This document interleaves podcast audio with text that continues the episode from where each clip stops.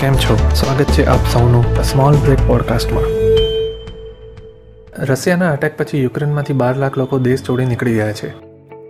યુક્રેને India પાસે મદદ માંગી હતી. ઇન્ડિયાએ રશિયા સાથે વાત પણ કરી હતી. પણ ઇન્ડિયાએ યુક્રેનનો સ્ટેન્ડ ક્યારેય લીધો નથી?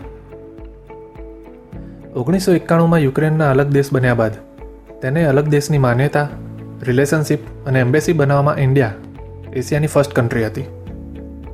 યુક્રેન એક્સપોર્ટ કરતું હોય તેવી કન્ટ્રીઝમાં ઇન્ડિયા પાંચમા નંબરે છે. એની સામે યુક્રેને ઇન્ડિયા સાથે શું કર્યું? ઓગણીસો અઠ્ઠાણુંમાં પોખરણ પરમાણુ પ્રયોગ બાદ અમેરિકાએ પ્રતિબંધો લગાવવા યુએનમાં પ્રસ્તાવ મૂક્યો, જેમાં યુક્રેને ઇન્ડિયાના અગેન્સ્ટમાં વોટ આપ્યો. કલમ ત્રણસો સિત્તેર હટાવવા બાબતે ઇન્ડિયાના અગેન્સ્ટમાં હતું. કાશ્મીર મુદ્દે ક્યારેય ભારતનો સાથ આપ્યો નથી.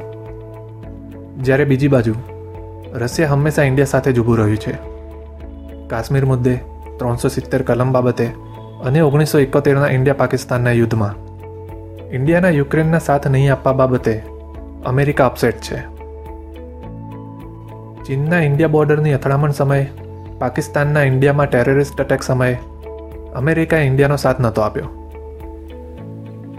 પણ તુર્કીએ જ્યારે રશિયા પાસેથી એસ ફોર હંડ્રેડ મિસાઇલ ખરીદી, ત્યારે આ જ અમેરિકાએ તુર્કી પર આર્થિક અને ફ્યુચરમાં ડિફેન્સ ડીલ સાઇન ના કરવા બાબતે પ્રતિબંધો લગાયા.